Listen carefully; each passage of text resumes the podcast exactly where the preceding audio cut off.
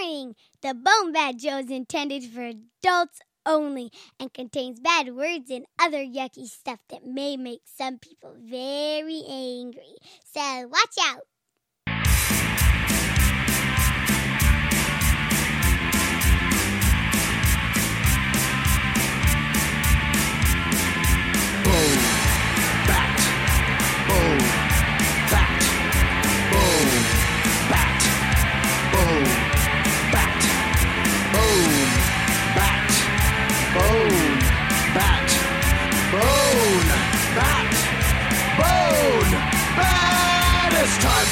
For the Bone Bat Podcast where you can listen to Steve and Gord. It's a kick-ass digital broadcast where we've got dick jokes galore.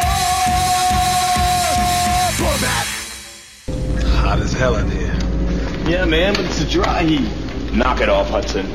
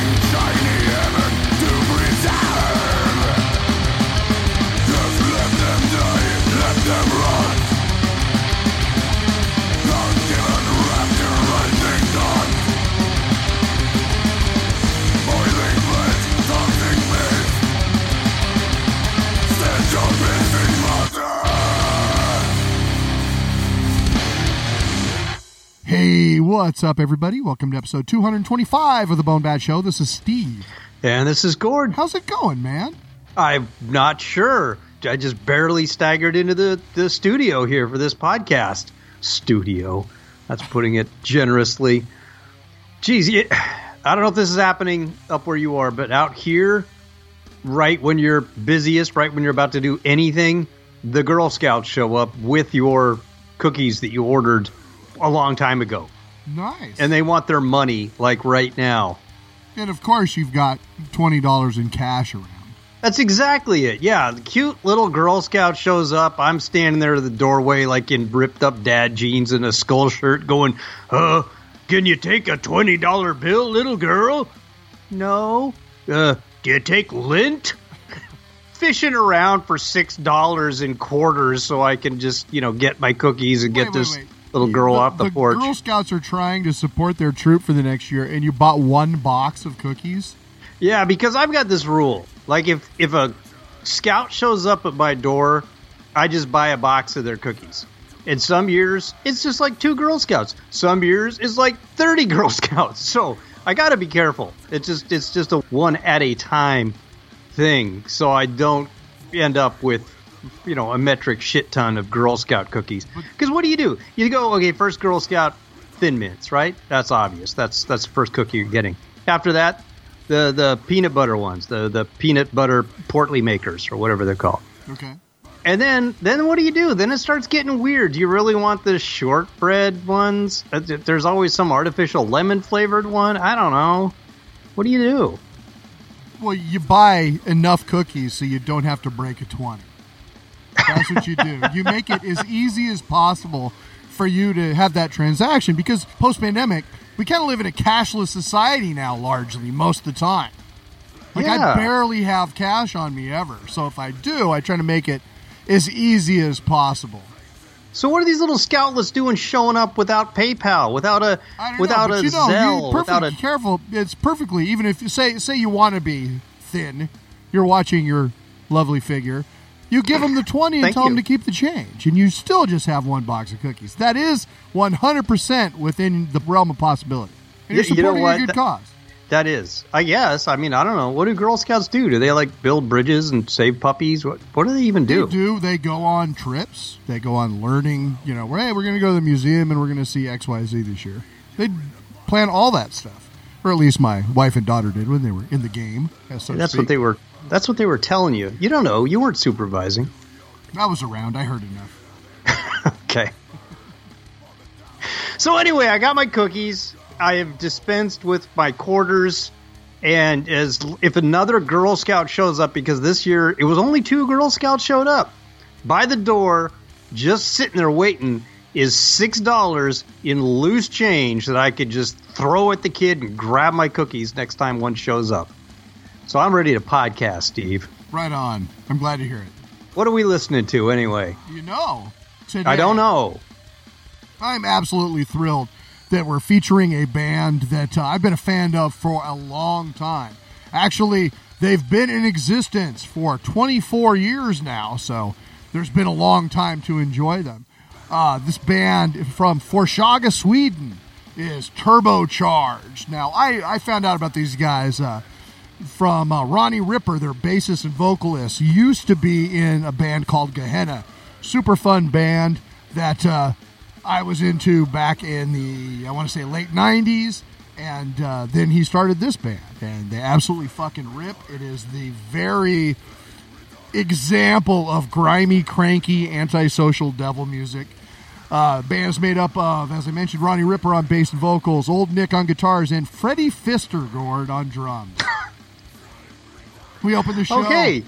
Not Daryl Hall and John Oates. No, I'm taking. no. No. Uh, okay. We open the show with a tune called Pistigmata from their latest album, Alpha Beast Omega God, which came out That's in naughty. 2022.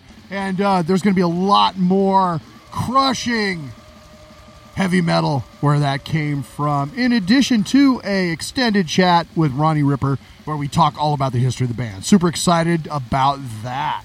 One other thing we should mention right now, Gord, is that advanced tickets are available now for the 13th BoneBat Comedy of Horrors Film Fest, which will take place on April 13th, 2024 at SIFF Cinema Egyptian. I've got to say, Gord, I just finished up the t shirt order today. nice. The posters are being printed. Nice. Ali- Tickets yes, being t- printed? Tickets are being printed. Okay. So uh, you buy your ticket. We'll send them out as soon as we get them back from the printer. Sean at Embodiment Printing is doing the printing for us once again, and uh, we're super excited to see all the finished product. Alex, my daughter, did such a great job on all the artwork this year, and uh, the shirts are going to look freaking cool. Plus the socks, Gord. Tell them about the socks. Well, Steve, it's funny you should ask, but the socks are going to look awesome. They are a set of socks with Allie's artwork just woven right into them. Woven? Yeah, I guess woven. so. That's how you make a that's how you make a sock. These socks normally if a sock develops a hole, the way you fix it is you darn the socks. These socks you will damn. awesome. so yeah, once again, go to bonebat.com for the link to buy your tickets for the film festival. Uh, 45 bucks right now will buy you a full day entertainment. So 1 p.m. to midnight on April 13th. We're going to have shorts from around the world, giggles and gore. It's going to be freaking great. Plus live music from the Pine Box Boys featuring new tunes from their upcoming album, The Completely True Story of the Kung Fu Wolf Man versus the Blob. Yes. Shorts and features, folks. Like, how great is this going to be? I've got, I've got tingles, Gord. I've got tingles. Amazing, amazing. So get your tickets now. I am. I bought my airplane tickets. I, I got all my ducks in a row. I got my SUV rented so I could fill it with prizes.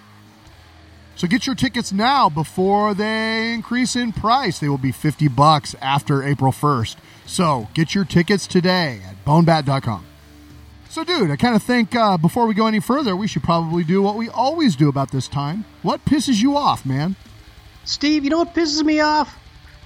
Amazon losing my delivery. Not so much the fact that they lost my delivery, it's when you go to tell them, hey, didn't get my stuff. You just texted me a picture of some rando's front door saying, here, we delivered it. You try to go through the menu to say, I didn't get it. They have the they have the audacity to ask me well, what was the problem? Do we deliver to the right numbered house on the wrong street? Or did we deliver to the right street but the wrong numbered house? I don't know. Yeah, how do you answer intelligently about something If like I knew the answer to that question, I wouldn't be sitting here like trying to figure out this this stupid you lost my package thing. I'd be walking over to wherever it is and getting it. That pisses me off, Amazon. Jesus. How am I supposed to? An- I guess if you answer that question, they're like, ah, it's not actually lost. That sucks, man. Yeah. Anyway, that's what's pissing me off, Steve. What? What's pissing you off these days? You know, I've got my finger on the problem right now, Gord. Oh well, I'm not in the room, so I've I've been having an ongoing mouse problem, where the controller to my computer it's slowly just it it's not doing its job anymore. You click and you got to click like twice, or you got to click harder, and it just like started getting like worse and worse and worse to the point of where I'm doing three or four times the normal amount of clicks. I've got a big Popeye index finger now. there's people working in salt mines, by the way. Right. I mean, Go on. like this fucking sucks. So I order a new mouse. Uh, you know, I, I do some research on go on Wirecutter and places like that. It's like, well, what I need is something that would be good for both. You know, there are lots of mice that are good for gaming, and there's good mice for computing for like work, but something that's well rounded that you could do both. And so I spend like too much money on this Logitech mouse that I think is going to be it's, it's highly rated in gaming. It's highly rated for also work, and I get it, and it just it fucking sucks. It feels wrong. It doesn't click right. It's like too hard to click. I don't know. I, I'm not a fan of it, but it's like one of those things. You know, am I gonna trade it in? I don't know, because then the next one that I order might suck too. Why not just get this- a duplicate of whatever you had before? they don't make them anymore because I've had it for like ten years or whatever.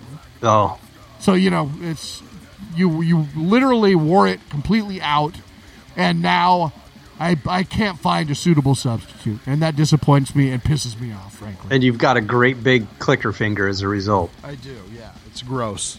Yeah. No, I just I just had one of my uh, one of my mice die and had to replace it. But unlike you, I spent roughly eight and a half seconds going, eh, I don't know that one click by, and uh, and it showed up and it's entirely adequate.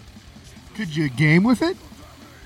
No, but it's for my laptop. It's the throw it in the Oh. bag, take it places kind of mouse. So who, uh, who gives a shit? You almost want it to be dis- disposable in that situation. Yeah, almost. I suppose. yeah, it's like yeah. a Teflon pan. You're you're just going to get ano- um, another one at some point. You're just going to get cancer from it. Yeah, it's exactly like a Teflon pan. What kind of high speed, fast twitch gaming are you doing these days with your mouse? we'll talk about that in multimedia. Oh, Korea. oh, excuse, excuse the shit out of me. Let's make a conversation. God, Why don't we listen to it too? let's. All right, uh, this is another one from Turbocharged in their latest album, Alpha Beast Omega God 2022, Irreligious.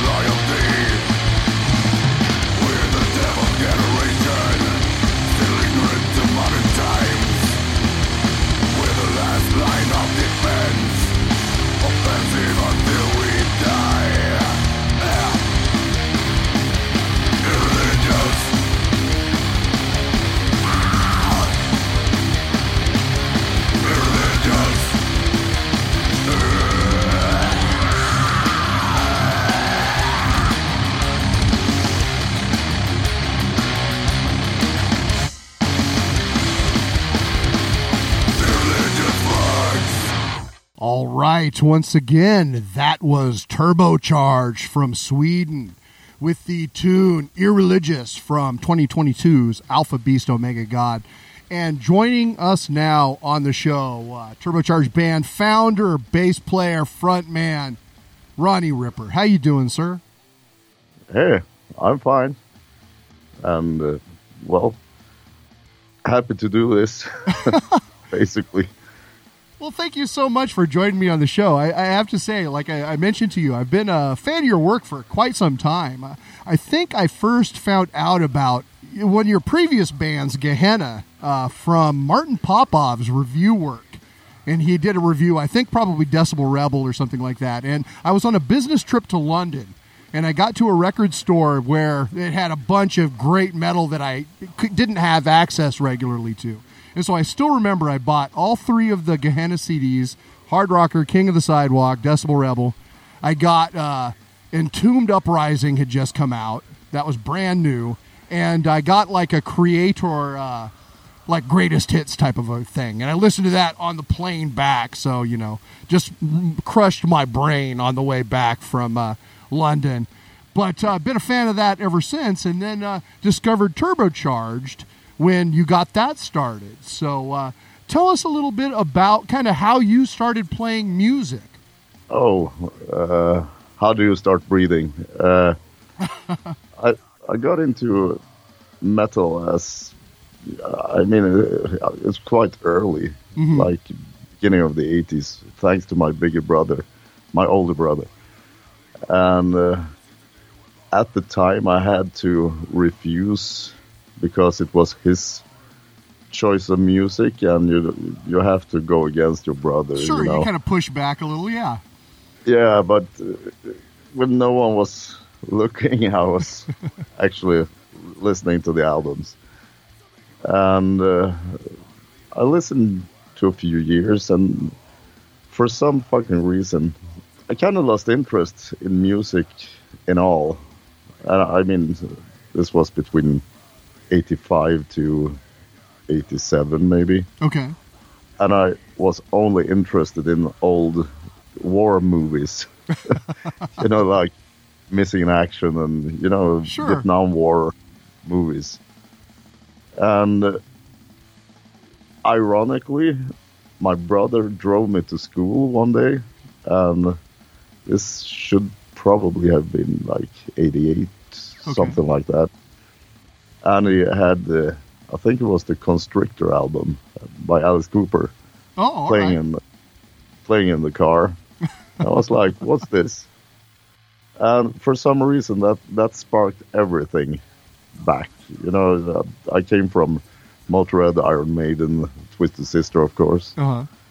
Uh, my first vinyl was uh, Stay Hungry, and Yeah. I, I bought it just as it came out because they they were playing the videos on Swedish television every week. Sure. For some reason, that uh, car ride to school with my brother sparked everything, and I came back with a vengeance. So from that on, I I never looked back, basically. It's And it took, amazing. I have I have a similar story. Like uh, I was going to lift weights for sports with a couple of older teenagers that lived in my town, and I got in the car and they're driving to the gym and they put in something and those first riffs it was ACDC's Back in Black, Uh, and that was what like sparked it for me. So very similar. yeah, I think we all have that Yeah, sure. influence somehow from someone older. Actually, I have an even older brother as well. I'm the youngest one, Okay. and I'm 51 this year, so we're not getting younger. but my my oldest brother was into Alice Cooper and and that stuff, you know, Alice Sure. Cooper, Black Sabbath, and everything. When I was born, hmm and then 10 years later, my second brother was into Venom, Motorhead, you know, all the basic bands, Judas Priest and all this. And then it was my turn, but the others just, it's some kind of nostalgic phase for them. Uh huh. Not so much for me, because I, I got stuck in it and, you know, I, I've sacrificed basically my whole life just to play music, basically. As I said, I think it was like in '88 that I I rode with my brother, and uh, it took me maybe a year, one and a half years, something like that, and I I realized that even coming from a small town like this, it's like twelve thousand people mm-hmm. living here, and it's a big area, so it's it's really the countryside. And you can't find musicians at gunpoint even basically. But for some reason at that point we were the right people to start playing together I guess. Okay. Was was Vomitory your first band? Yeah, Okay. we start we started in uh, October '89.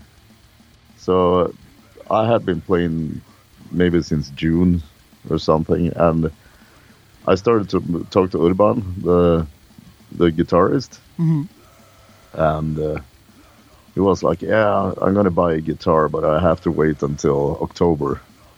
So you could say that when he bought that guitar, the band was formed. Okay. Right on. But we, we were just two amateurs standing in a, in a rehearsal place, and I was looking at at his foot, uh, stomping the beat, hmm and playing to that.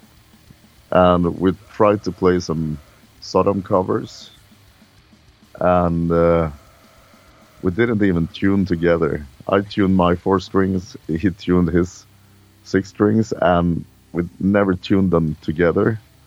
So we were in, in totally different.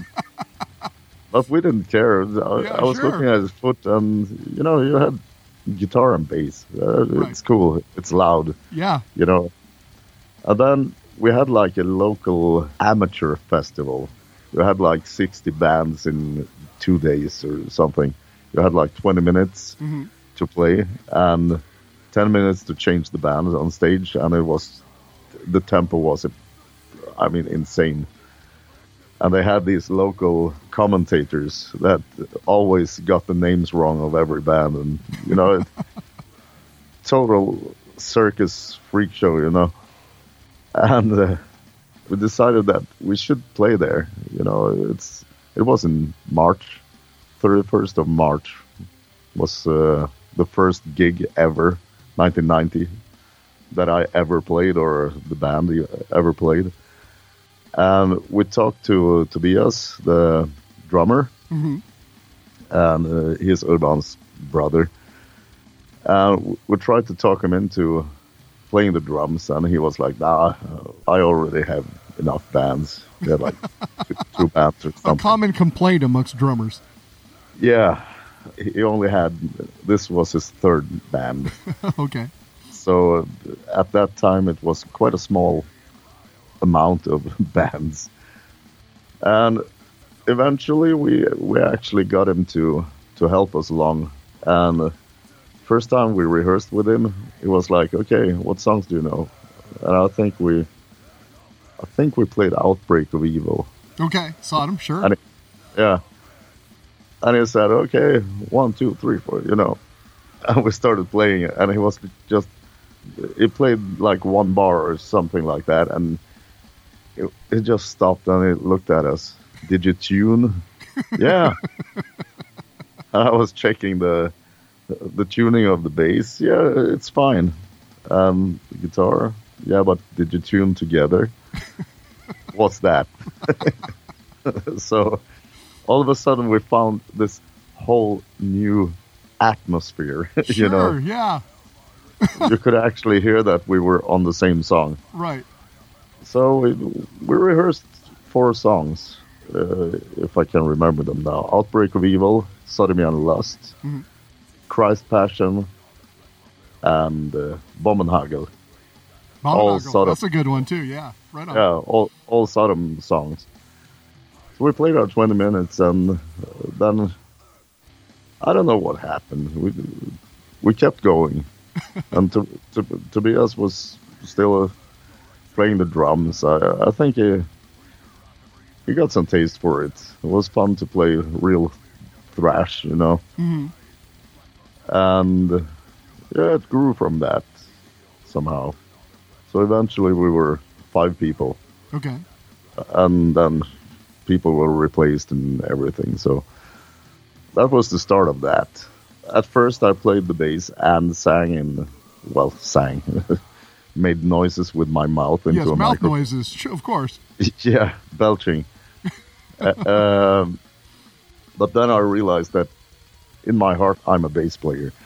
No matter what I did, that's always my main instrument. Okay, because I heard you quoted as saying that you were a shitty rhythm guitar player. I think in your uh, documentary is. I guess that's not wholly accurate. Well, it is because I I never turned off the distortion. I never played without distortion pedal Mhm. ever. I, I just found a better sound now. Right it took me like 30 years to turn down the distortion a bit and let the bass be a bass, but now it sounds more gnarly than ever. it does too. Yeah, that's true. Yeah, but uh, I realized quite early. I think it was in should have been in '90, even that if you start two things from scratch, the progress is not efficient enough. So I had to choose between bass and vocals. Oh, okay. I see. So I, I said we should get a vocalist, but uh, at that time I, I started to find some technique in growling, I guess. Mhm. So so the others refused to let me uh, leave the vocals, so we got a bass player instead. And from that on, it it kind of spiraled, I guess. So you missed playing the bass. Yeah, and that's why Gehennah came along. right on. So you were able to find f- three other musicians in Forshaga that you already hadn't met for this next band, right? Yeah, actually, there, there's a story there too. We always say that uh, Gehennah started in, uh, uh, I think, March '92, Okay. But actually it was the 13th of December '91, to be exact, Oh wow. Okay. because we had some attempts during the summer in '91 with uh, Urban from Vomitory playing the drums, which he had no idea how to do. But I wasn't a good bass player, and Mr. Violence, the vocalist from Gehennah, he was playing the guitar at the time, hmm and I, I think I was supposed to sing there too. I can't really remember, but no one could could do what they were supposed to do, so it just fell flat, basically. So Gehennah was a trio as well at the start. Yeah, the Okay. first the first few, I think we rehearsed like two times, and uh, then we, me and Mr. Violence was trying to find find a way to play Venom covers. We were young, we were amateurs. Covers were our only uh, option, basically, because we didn't know how to write music or anything. So we we tried to find people, and on this uh, thirteenth of December, we had a local gig in the next town in Karlstad. And there was a band called Kräk. It's like Scum Okay. or whatever in Swedish, and they played like Ramones punk. And the singer, he looked like the Ramones basically. His whole persona and he had I remember it was the schizophrenia shirt of Sepultura, Okay. Sure. and we thought, okay, he listens to thrash, you know, he listens to cool music. So we started talking to him, and uh, we asked him, "Do you like Venom?" Everything was Venom at the time. Uh-huh. Uh, do you like Venom? Yeah, of course. Uh, and then we started talking about our favorite albums and whatnot. And we kind of drifted into we're trying to start a Venom cover band, and we have a bass and we- have vocals. Well, I play a little guitar, he said. So, oh, so that's Rob Stringburner. Oh, Stringburner. Right on. Okay. Yeah, and we just needed a, a drummer. And as it happened, I think Dawn of Decay was playing the, the same gig, Okay. or if it was Baylor, I can't I can't remember. But Richard, uh, the the first drummer of Gehennah, was standing next to us. Uh, it, he was a friend of ours, and we're like, okay, we only need a drummer now. So we tapped him on the shoulder, and like, uh, hey, do you want to play drums in a Venom cover band? Sure. Did you ever play drums? No. Good. So Perfect. yeah, but he, he, he was quite skilled. Uh, you know, he he always knew how to play any instrument he could pick up. Okay. I mean, he's sitting with a, a studio worth millions now, and he had to leave the band because he took his homework from school before the rehearsal, so we thought that he wasn't serious enough. Oh, jeez. And who's laughing now? right, exactly. Now he's sitting. He's actually sitting in Spain, controlling this Swedish studio. The last I know. Amazing. Wow. Okay. So he, he's quite successful. Yeah, and uh, that's how it started. But it took us like three months, two months to get the first rehearsal going. And we actually, I think the first cover we ever played was Werewolf, Semen and Blood by Finnish Beherit. All right, right on. So it, uh, that, it's kind of not what it turned out to be in the end. No, so you know, I don't want to spend too much time on Gehennah because we're here to talk about Turbocharged. Although I love that band, and uh, the first three albums are genius, and I listen to them all the time. So all our listeners should go check that out. But uh, I, I would ask, like, how did you guys slide into the sort of more beer-soaked rock and roll that Gehennah would become? I would say that it all started with the lyrics to a piss off I'm drinking. right on. because it, it had some controversy within the band as well. Like we're not a fucking joke band, you know. Yeah.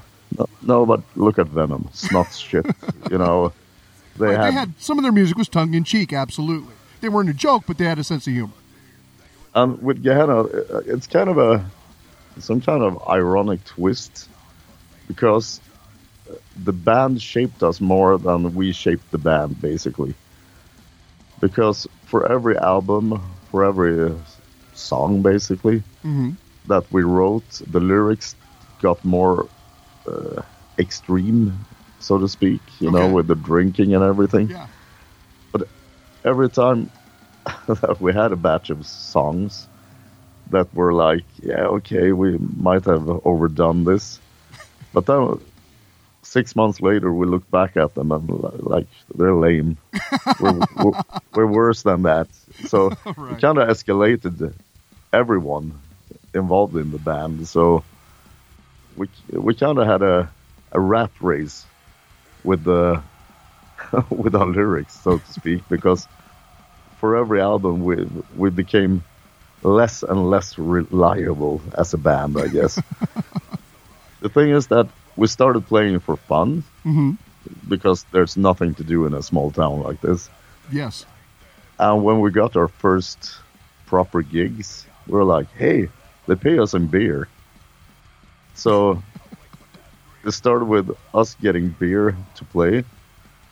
And somewhere along the road, it turned into us playing to get the beer. Ah, a subtle shift. yeah.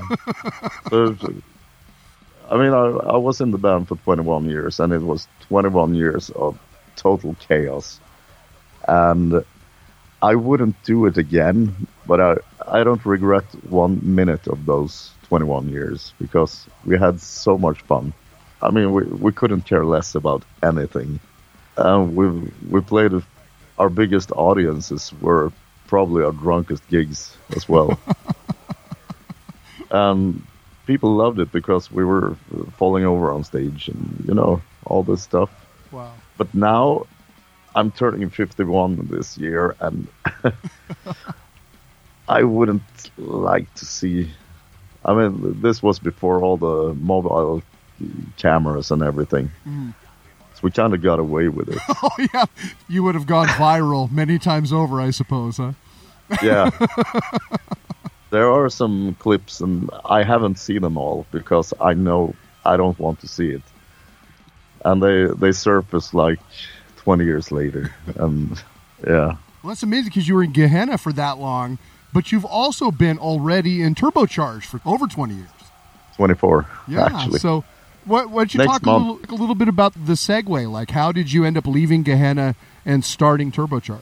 well it's uh, you made it sound like i'm 80 years old now I'm 55, so I'm right there Yeah, with you. but- I'm, I'm saying to you, as an older guy. Yeah, but if you look at the math, how did I quit Gehennah and start Turbocharge? One I'm band guessing 21 there was some years. overlap there. I'm guessing. Yeah. but You're not the world's actually. oldest man, Ronnie.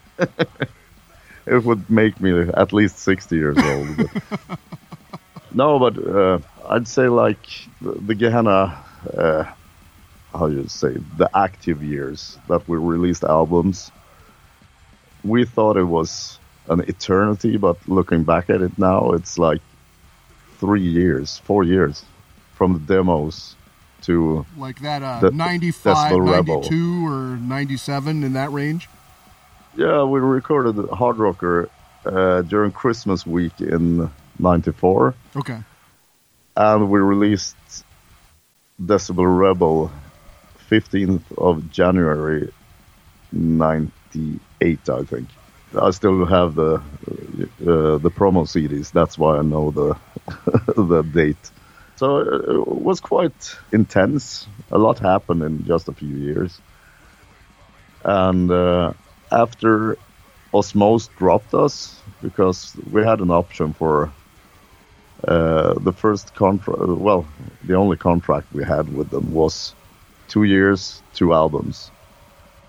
And there was an optional uh, thing that he could sign us for two more and two more and two more, you know Oh, right. Until- okay.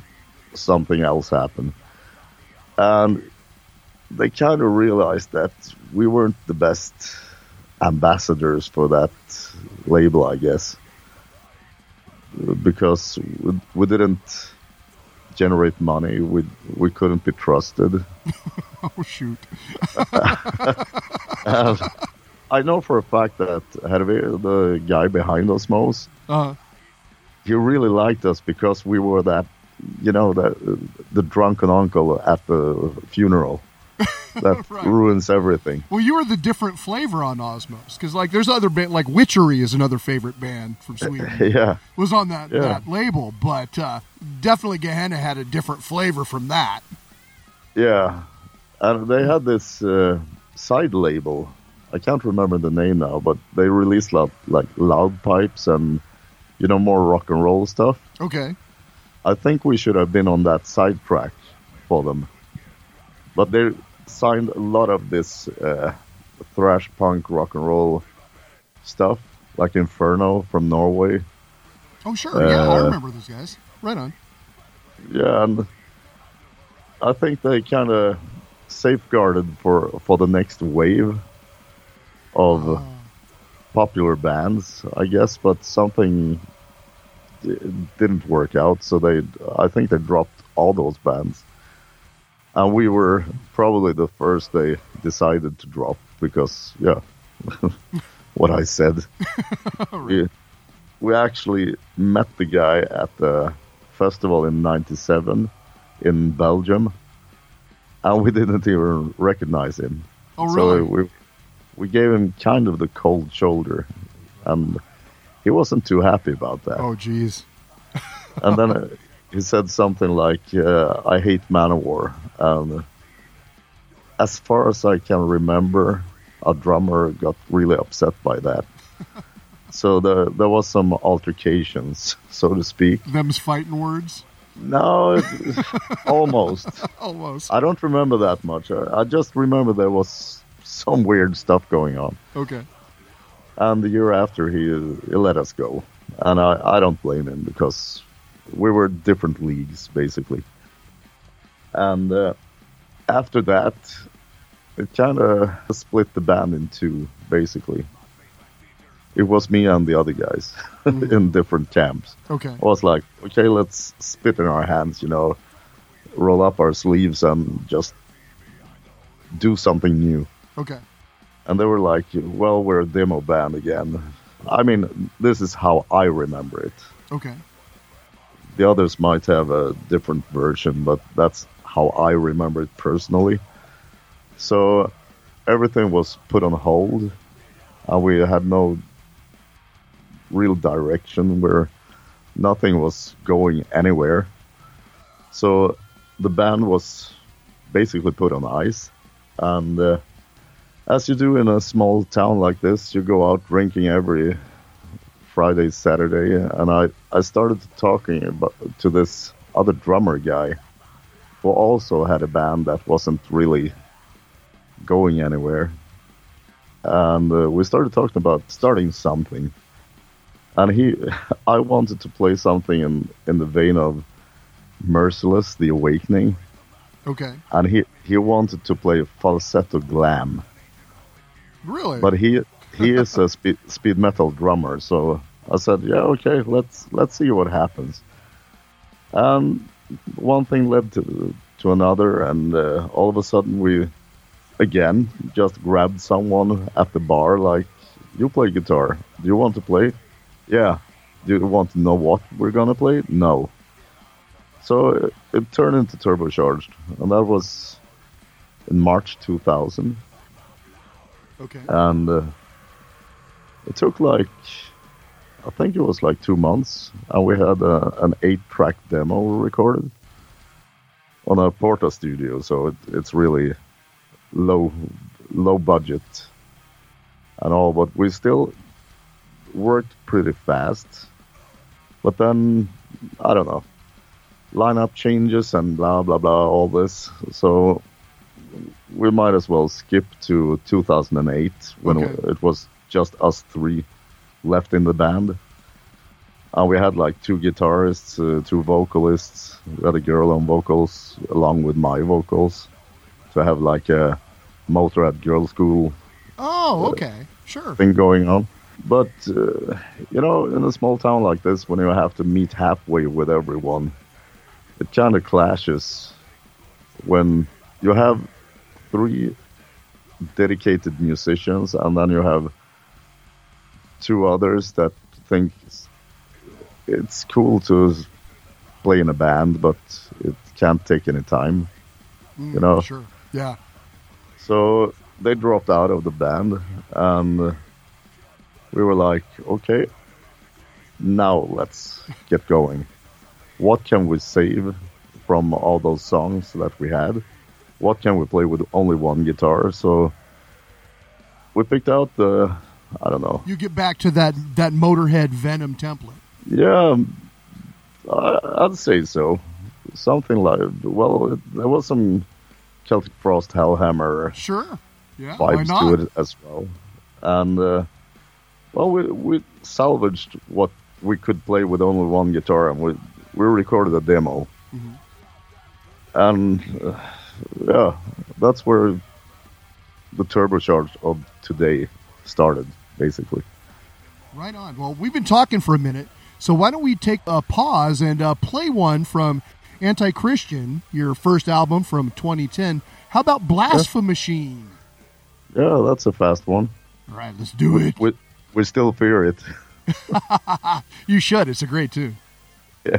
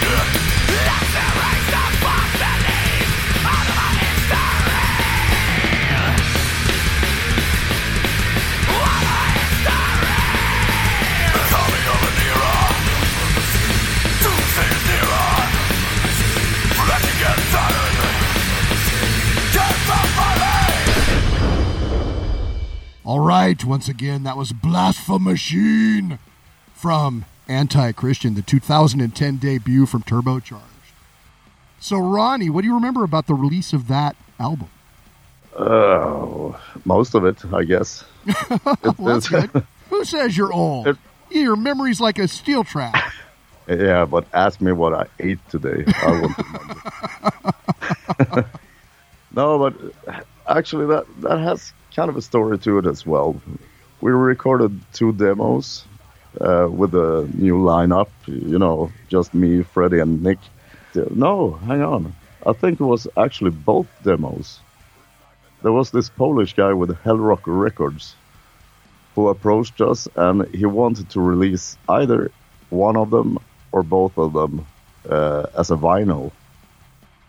And since we had our own studio, we asked him like, uh, "Does it matter if you release our demos or if you release our debut album?" Mhm. And he said, "Well, it doesn't matter to me. I like your stuff, and uh, if you want to make it your debut, that's fine." So we actually released the first album on 300 vinyl copies only. Oh, wow. Yeah, so we there it kind of started like it should have done at the very beginning of everything with my personal music career. It was like a redemption or whatever you should call it. It's like this is how it's done. Ah, okay. So we finished writing the songs. I think we had like half of the album written already with new stuff, and we made I think it's twelve songs or something, and uh, we released it through his label, and uh, I don't know what to say about it. it. It's kind of a cool. I'd like to see it as a kind of a guerrilla warfare blueprint on how to crush a religion with household items. Oh, that's hilarious. But then again, you just play Blasphemachine that has tanks and machine guns and everything, so There you go. it's kind of a stretch. Did you have the vision of, you know, crushing religion early on? Because it seems like it's been a singular focus and your sound sort of has a, a blueprint. The production is kind of, you can tell it's turbocharged when you hear it. But you've grown with each successive release, I think. That's because we did everything ourselves, I think. I mean, you, you get better at uh, studio technique and, you know, all this. As I look back on the releases now, Mhm. maybe someone should have been the, the second brain in it all, but I think it, it has like a genuine feeling to it that the band is we weren't better than we were at the time. You can hear it on the albums that this was hundred percent the band because we, we had no producer. We had we recorded in our rehearsal place, everything. It's only the the last two albums that we uh, recorded in the rehearsal place next to ours because there's a guy with a studio there. Okay. We so you're talking about the- uh, uh, Above Lords, Below Earth, and Alpha- Alpha Beast, Omega God, the, the last two albums. Okay. I don't even know the titles of our albums anymore. So we talked about uh, Anti Christian, which came out in 2010. Uh, the Christ Zero EP came out in 2012. Area 666, the full length, came out in 2013. Militant came out in 2015. Apocalyptic came out in 2017. And Above Lords, Below Earth came out in 2019. we got to tell our listeners so they know what to check out. man. Yeah, uh, remind me. yeah, so two albums back on uh, Above Lords, we had this guy recording the, the drums. He's really a detailed listener, Ah, okay. a- and he is a drummer. So he, we we decided to take his expertise and his uh, perfectionism hmm uh, into the equation. So I think we recorded And was that like a breath of fresh air for Freddie that there was a focus on the drum? Or was he like, oh, nobody's going to tell me I've done five albums already? Well, I've been the the final ears on all the mixes, so Okay. I think he he was pretty happy to not see me as the the final hope, I guess. Uh, on. The judge, because jury, I'm and not a- executioner, kind of. Yeah. Yeah, maybe I'm not qualified for all that. if I should be honest, now uh, maybe I have a better ear to it, but at the time I didn't. But uh, I always listen to everything combined. You know, it's we're not a a a bunch of solo artists. It's not the the guitarist, the bassist, the vocalist, the drummer. It's it's a fucking band. You mash it together into a brick and you throw it in the face of the listener. So if you can't hear all the the ghost uh, beats on the snare drum, it doesn't matter. You know all this uh, bouncing, extra bouncing uh, jazz stuff, or if you don't hear that special splash cymbal or whatever, as long as it's a fucking chaos coming at you, Sure. that's what counts. I'm reminded when you So- say that of Sodom and those early recordings, the ting, ting, ting, ting. You know what I'm talking Yeah. about? That like Yeah, yeah. nobody else was doing at the time, but it is so prevalent in Sodom's early stuff. Yeah, and that's still one of the the cornerstones for everything I do, Nice. basically. So, and Motorhead, you know, Yeah, sure. it's it, it never changes. I mean the, the the way of doing stuff changes, but if you stick to the same influences, to the same basics, Mhm. you don't get lost in all this. Like if you listen to bands that were big in the 80s and then they disappeared and now they come back like 30 years later and they re-record old albums and stuff and they take every little bit of new technology. Mm. like uh, redeeming the the lack of it back then. And it sounds it's not the same band. And it just turns polished you know i understand the thought behind it but it's it's never a good idea So you would you would never go back and like re-record a tune from Anti-Christian or Christ Zero as like a B-side because you it always bothered you that either the performance wasn't there or the production wasn't there or some some aspect of it you think now looking back you could have done better. well if we did it wouldn't be a a clean version it would be an Oh, angry you keep that grit. yeah Yeah. Okay. But because, I mean, even if you put us in a million dollar studio, we still would sound like we do, I guess. I don't think you can polish. you can't polish do. grease, Ronnie. No, no. grease kinda doesn't polish. it kind of glistens in the sun, but it, right. it's not. It's not a good glisten, you know. That's right. No, but because we we have our way of doing stuff, and we, I mean, just wait and see the next recording we do. It's Oh shit. it's gonna speak for itself, I think. All right. we well, have let- like four songs i think for the next album and one of them is probably the fastest d beat that we ever played right on. and Well, it's so- shorter than two minutes i think Well, actually, let's let's jump back a little bit. So, 2020 was the 20th anniversary of Turbocharged existence, and you guys Yeah. went to the trouble of recording 20 different covers, both as individual cover songs and for a two-hour documentary on the history of the band. Both of which I thoroughly enjoyed. I thought were freaking great. Thanks. And like, was that because of pandemic?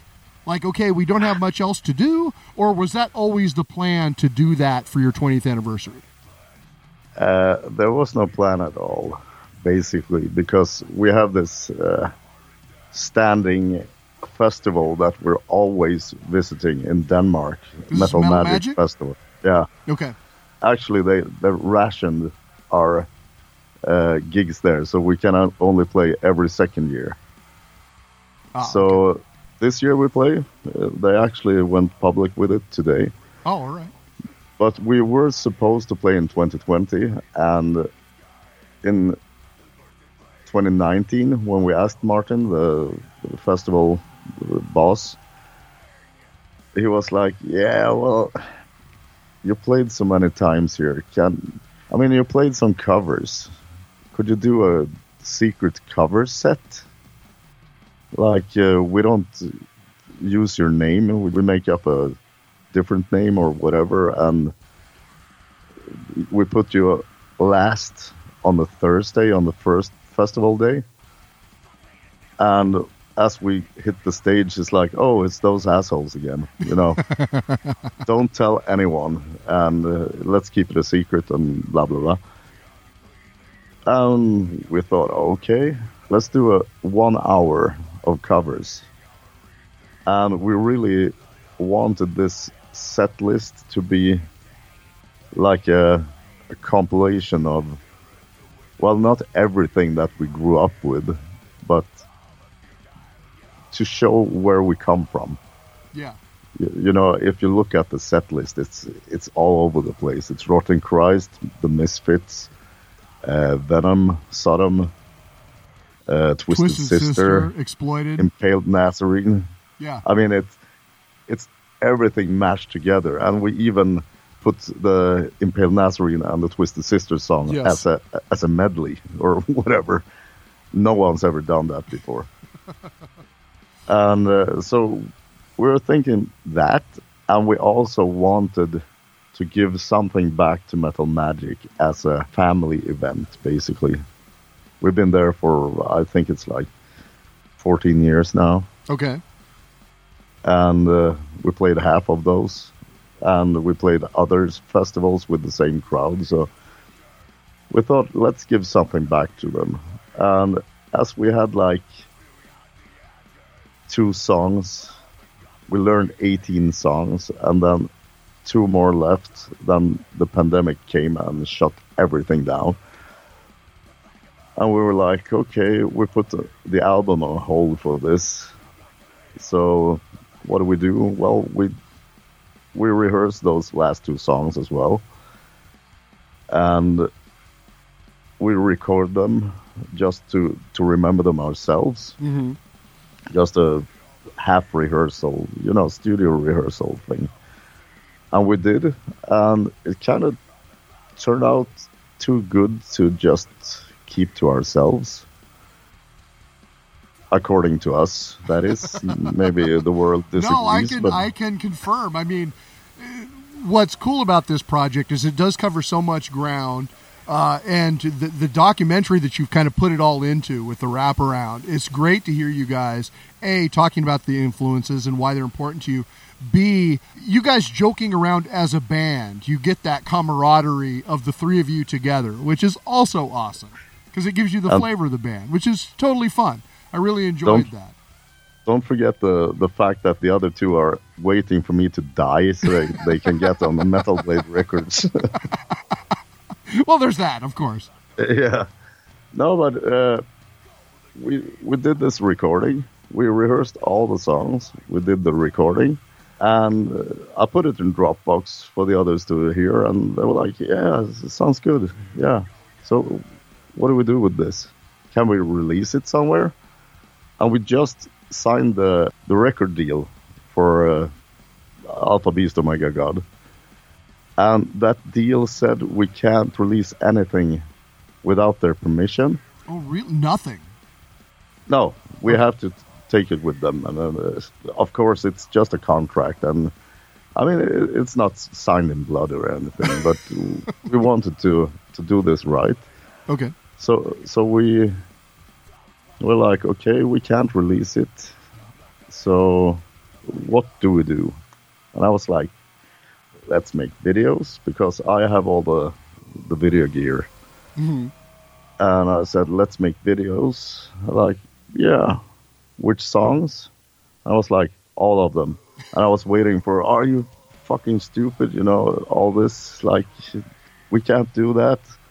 And it, it just turned silent for like 10 seconds. I was like, yeah, why not? I was like, really? Yeah. So we And correct me if I'm incorrect. You did all of this in like two months. yeah, four days less than two months. Oh my god, amazing! Yeah. Our rehearsal days are Wednesday and Sunday. So we shot at least one video every Wednesday and Sunday for these two months. And uh, between Wednesday to Sunday, I had to edit and make, you know, clean the camera and everything from files. And I had to edit and finish that video. And from Sunday to Wednesday, the same. But then And you I- also had, in addition to that, you've got the planning for the. You're finishing up the last one, but you've got to shoot in three days. You've got to plan for that, and it's Yeah. all got to look different. All 17 videos look different from each other. Yeah, and all of them are shot in the same room except one. that is amazing. Holy So- shit, Roddy, so that's it- amazing. Uh, that's why there's a segment in the documentary, and I get to that as well. But there's a segment, 17 videos, two rooms or something. and in the background, the Two Girls, One Cup theme is playing. I didn't notice that. no, it's, oh shit, literally. yeah, yeah, like ice cream. Uh, yeah, Well, it's and- funny because when you talk about that, uh, what was it uh, under the mark of the D beat? uh, Like you, you mentioned that much later in the documentary, so I had to go back. I'm like, oh, well, that was like five songs ago. Oh shit, Yeah. they shot this in this little room. Yeah, it's really small. I mean, it's it's a vocal booth basically. it's a it's like a closet, but he made it a vocal booth, and we put as much gear as we could in there. Mm-hmm. And you know, when when we shot it, it it was a wide angle lens, and oh shit, it doesn't tell how small it was, but some angles you can really see how cramped up we are. Oh wow. But then, I mean, it was fucking hot in there. Uh, it was like a sauna. And mm-hmm. uh, again, it didn't show in the video. So I had to put these like heat waves and I had to uh, really make it look like it was, you know, like where you grow weed or whatever. like a grow room. yeah, I, I really had to put work into showing how hot it was in there. But I, I think I managed quite good. Yeah, I would think so too. Yeah, well, that was the challenge actually. And someone asked me like, "How did you plan this?" The plan is to not have a plan. You just bring the stuff and okay, just look at the room. How do we do this? Okay, let's put everything here now. Let's put everything there now. You know, and then Did it's all about Time constraints of you had to be out of the rehearsal room in two hours or anything like that, or No, it's our own place. Okay. Basically, it's it's owned by the city, but we've been there since '91, so it's it's basically ours. okay. And the only restrictions we have is like there's a kindergarten right above us, so we have to be silent when that's open. Okay. So we can't rehearse until six in the afternoon, and such. But then those 20 songs, I think it's like three of them that are collage. They're mm-hmm. built together. Yeah. So, so it turned out to be 17 videos. Right. And my autistic side can't really accept that there's missing one. because we started on Wednesday and it should be on the Sunday, the last one. And we were missing one. So I said, okay, let's do that documentary we talked about. Oh, So- okay. So that's the final piece. You got it. Yeah, and it's like two hours and seven minutes. I mean, who would put themselves through that? But it seems like some did. yeah, so it's uh, we wrapped it all up with the documentary, and I had this girlfriend for a while before the pandemic in Norway, and she knew more about the band through me than the other guys, I guess. So I asked her to write the the questions. Oh, wow. Okay. To get an outside view. Like, what do you want to know about us? If if we write the questions ourselves, we only sell what's obvious to us, and that's why it's like you know, do you prefer cable or wireless? And you know, it's it's kind of weird questions. I could never come up with those, so that's what makes it even more documentary, I think. Sure, yeah, absolutely. And uh, the question about the where the, the other guys, because uh, I left Vomitory in '97, Okay. and in '99 they got signed by Metal Blade. Two years after I left, Oh shit. I I left Gehennah in 2013, and in 2015 they got signed by the same fucking label. Metal Blade hates you, Ronnie. Yeah. So now, now the other guys are waiting for me to uh, to quit the band. Was was the original version, Wow. and and I told them like, don't forget about Metal Blade. You know, the, this is a question for me, but I'll put this out there to all of you. Just trash talk me, like I'm I'm not in the room. And both of them, without knowing what the other one was saying, said, "Now we're just waiting for him to die." and I was laughing my ass off behind the camera, trying to be silent, you know. Well, it is amazing though that after all of that, you get through pandemic, you release this 20 cover project, and Yeah. arguably you release your greatest album of the bunch. I think so. Oh man, the hooks are even more catchy. There's- It sounds fat and grimy and kicks your ass from start to finish. Like, I hope so. oh, that is a killer fucking album, man. 2022's uh, Alpha God. Beast Omega God.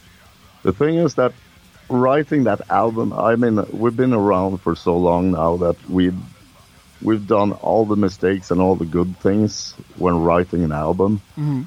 Area 666 from Yeah. 2013. That one, people has told us like, yeah, you can really hear the joy on that album. Uh, okay. That album nearly broke up the band. Really? Yeah, because we recorded like uh, demo versions of everything. We have our own studio, so we just threw something together, and we had 20 songs. And we, when we were pick, picking out the the 12 songs for the album, it was really a bad atmosphere. We talk about it in the documentary as well. yes, I think you mentioned that, that everybody had their own songs, and so there was jostling to get it Yeah. on the album. And then didn't So we had- the final song was a song that none of you liked? Yeah. Well, we liked all the songs, but we none of us chose it because we were picking our favorites. Right. Uh, I made a paper, and everyone take it up up on themselves to go home. Don't talk to each other. Just pick the songs you want on the albums, twelve of them, and then we go back to the rehearsal place and three, two, one, and we put them on the table, and no one can change anything. And then we look, all three has chosen. It's going on the album. okay. If two had chosen one, the third one had to bite the bullet and just, uh, well, eat the sour grapes, basically. Okay. It's going on the album. And if there's still something missing, we would decide together.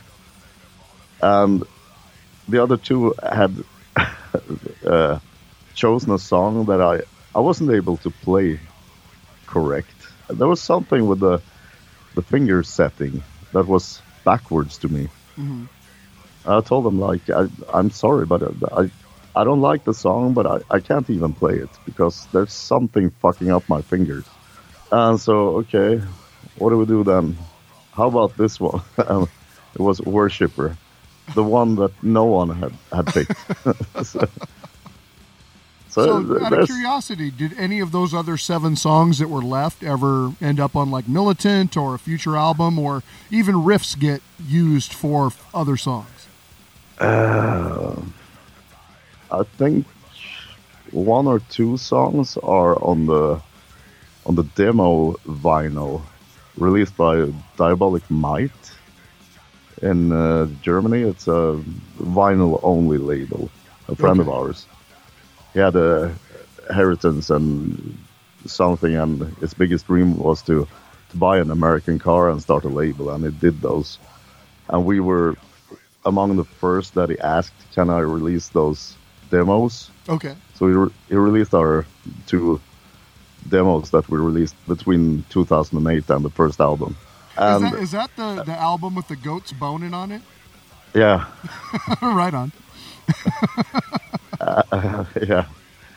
And uh, to fill it out, we added some obscure recordings, like the first outtake on Lion Bait, I think is on there Oh, okay. From the first album, Yeah. and it's really heavy, you know.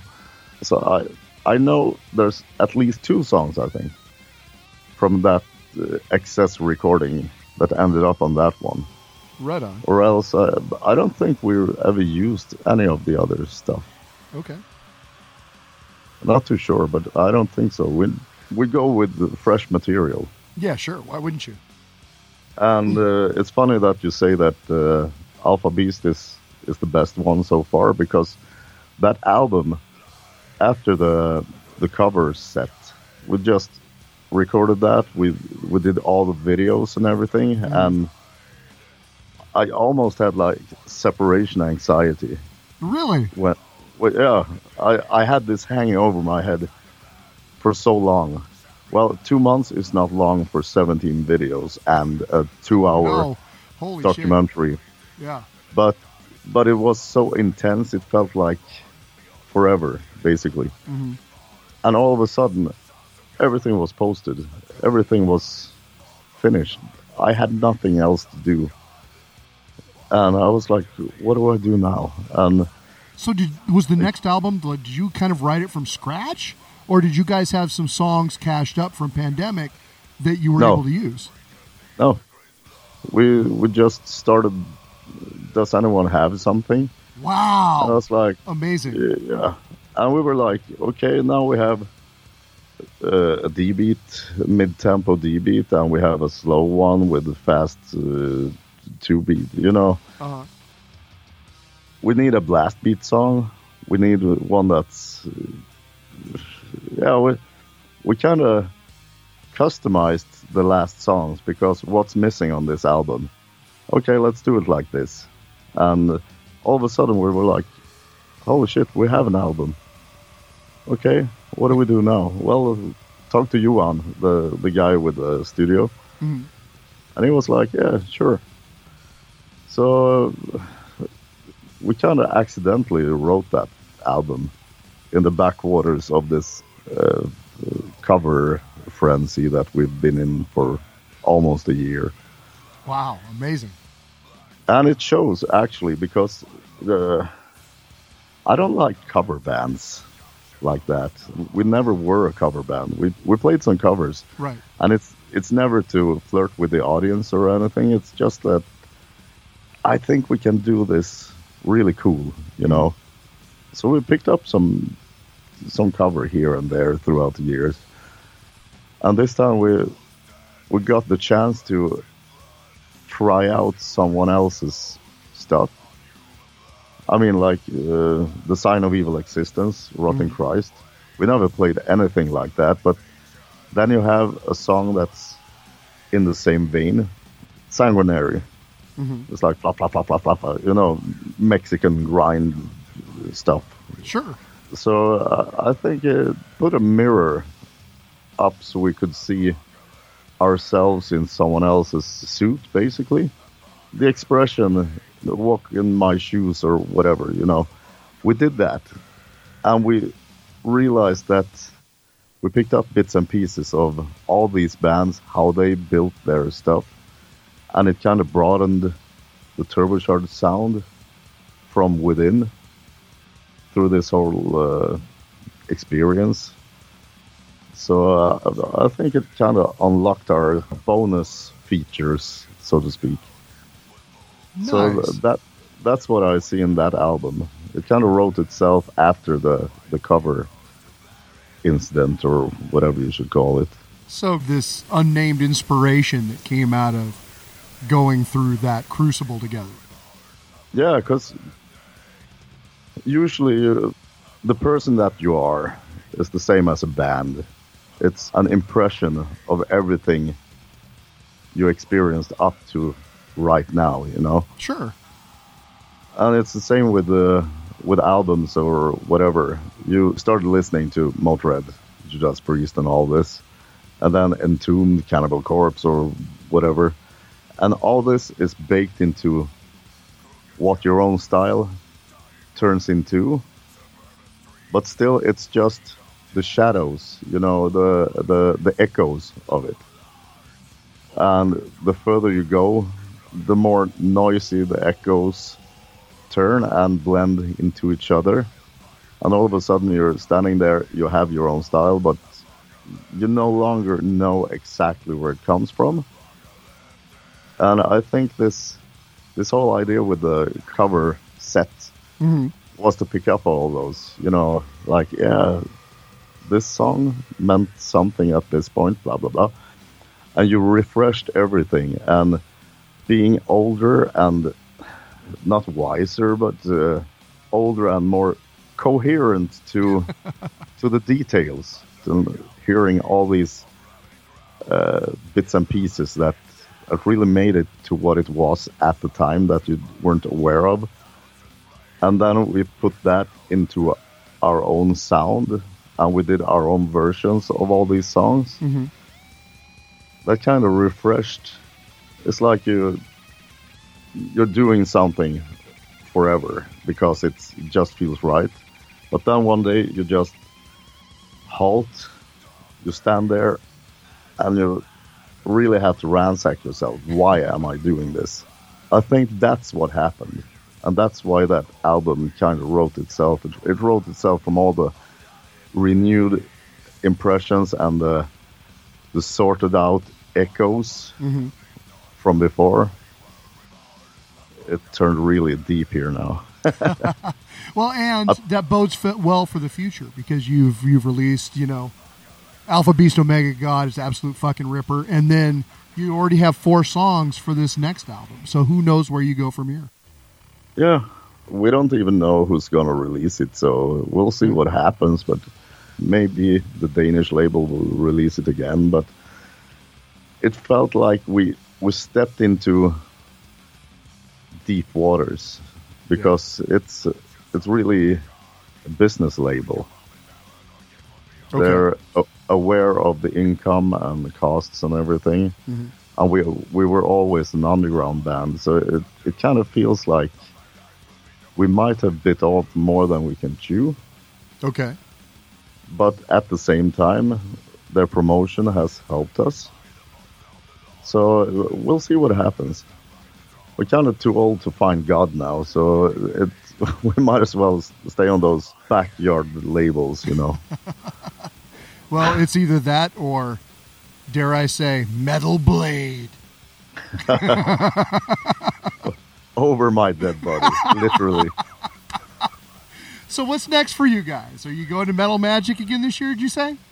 Yeah, we were supposed to play a local show uh, this upcoming Saturday, but uh, Oh, I saw that. that sucks. yeah, Got well, canceled. I- yeah, but I wasn't surprised actually because it's been nine years since we played there the last time.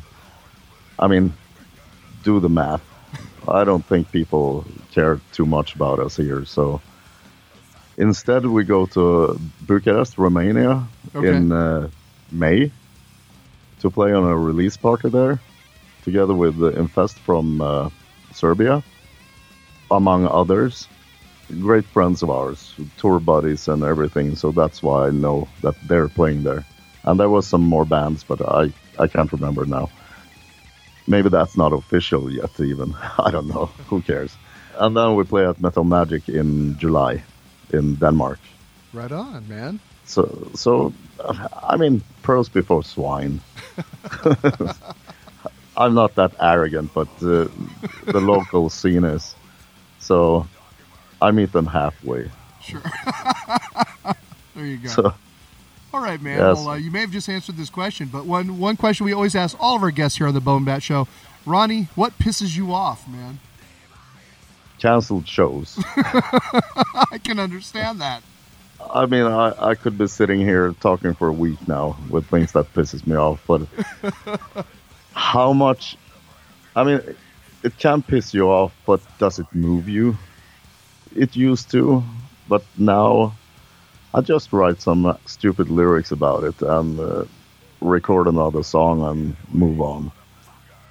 And tomorrow, the same people will piss me off again with the same fucking stupid idiocy, but then I'll write another song. There you go. basically. So it's hard to say. I live in a small place, and it kind of tends to be the same things that piss you off every day. So uh, it's like landmarks.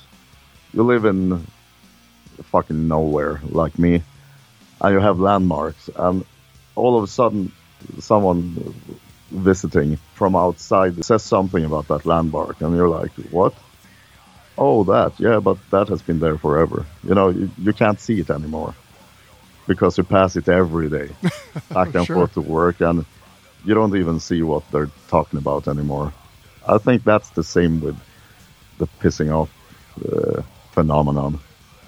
Eventually, you know, the, well, that guy is an asshole and that girl is a bimbo, you know. so, who cares? There you go. All right, man. Well, uh, why don't you talk a little bit about this next tune? We were going to go to a fast one from uh, 2019's Above Lords Below Earth, Doomsday Hammer. Yeah, it's a short and sweet one. The lyrics they make no more sense than anything else I've said today, I guess. but it's the golden opportunity I had to put shit fuck bleed as a phrase in a song. I mean, it's never justified to, to pick those three words, shit fuck bleed, Right. in any context. But this time I, I really, yeah, well, I have to put it there. and it's it's a good tune, I guess. It's I I don't know, two minutes long or something. No distance in the song. It's just efficient and just blasting, I guess. Here you go, folks. Doomsday Hammer. Yeah. One, two, three, four.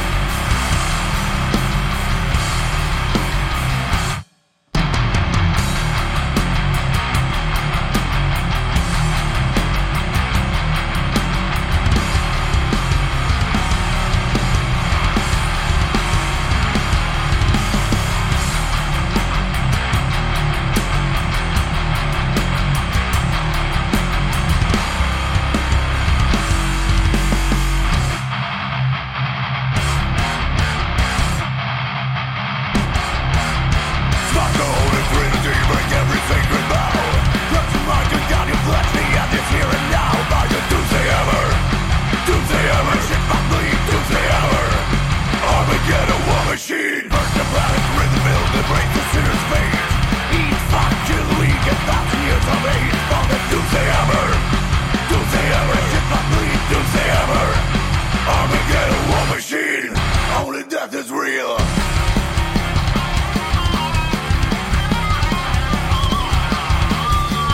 Out, destroy the beast, the pain and something rise. Terror in the sanctity, their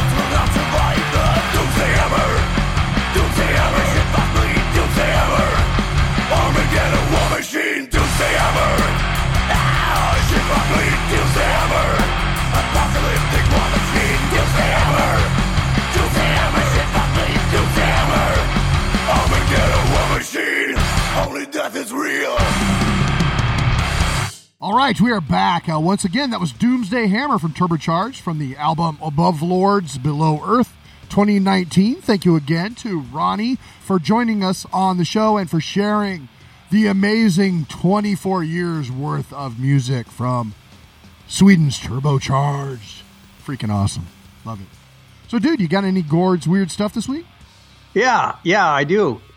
Apparently, up in your neck of the woods, in Bellevue, Washington, Bellevue? I know where that Bellevue. is. Yeah. Y'all had an incident. An incident which makes me concerned because I'm going to be up in the Seattle area for the Bone Bat Comedy of Horrors Film Festival, and it is perilously close to Bellevue. Here's the story. An inert rocket of the type that used to carry a nuclear warhead has been found in the garage of a home of a deceased resident in Washington state, in Bellevue specifically. Bellevue police responded to a report of a military grade rocket in the garage of the home. The police said an Air Force museum in Dayton, Ohio had called Wednesday evening to report an offer to donate the item, which a neighbor had said had been purchased at the estate sale. You know, when you're going to an estate sale, Steve, and you're like, oh, look at this antique glassware. Maybe I'll, I'll get an ashtray for my aunt. I don't know. And they've got old books and maybe a painting that might be worth something. And they also have a nuclear rocket. that doesn't happen here. I don't know, man. If that's like a regular thing up there, I'm nervous. So was it supposed to have been a decommissioned shell or Well, if like the what- story continues. They found it to be a Douglas Air 2 Genie, an unguided air to air rocket which is designed to carry a 1.5 kiloton nuclear warhead. There was no warhead attached. There was no rocket fuel inside, so it was inert, or so they say. Steve, why did we have an unguided air to air nuclear weapon? Meaning, you just shoot it up in the sky. It doesn't have any guidance system, and it just blows up over there. that doesn't seem like a very smart thing to have. Dude thought it was cool? I yeah, I guess. I why mean, why do people collect anything? They thought it was cool. Well, the military did not request it back. They've they've confirmed that there's no nuke on it, and they're taking it out to uh, Yucca Flats, Nevada, where they put all sorts of radioactive shit. Um, no word on how radioactive. Well, there's no warhead on it, so there's no radioactivity about it, right? I don't know. I mean, if it held a nuclear warhead for a while, it probably got irradiated, and then it probably has some leftover radiation coming off it. That's how these things work. Somewhere in your neighborhood, there's a radioactive garage. I don't know if that's true. I don't know that they store the warheads normally on the rockets. I think they That's probably like keep that's them like having an unloaded gun in your Well, in you, your before you put it nursery. on a plane or a ship, like you, you get it ready to go. But it, it probably when they're in storage, you know, my guess is that that rocket never saw a warhead. I don't know. Uh, The wisdom of having an unguided air-to-air nuclear rocket kind of makes me think that it, if you have that sort of thing already, you probably just have the nuclear weapon right on it. I don't know. You have- I, you I haven't really like, thought this also, thing you through. keep calling it nuclear, but it's if the nuclear warhead's not on it, it's not nuclear. It's just a rocket. It's just that's true. If It's if not nuclear yet. Falls in the pot- forest and no potential one's there to for hear it. nuclearity. if that's not a word, That's it a should word, be. yeah. Okay. From, I'm going to start saying that word. and episode title. Anyway, Yeah, I, I straight up don't know if it's only designed for one thing. Ah, I don't know. The whole thing is perplexing to me. It's weird. That's why we call the segment Gord's Weird Stuff. that's why we call it that specifically. Yeah. Why don't we listen to a tune? Let's listen to a tune. All right. Uh, another tune from Turbocharged taken from Area 666, which came out in 2013. Blood in, God out.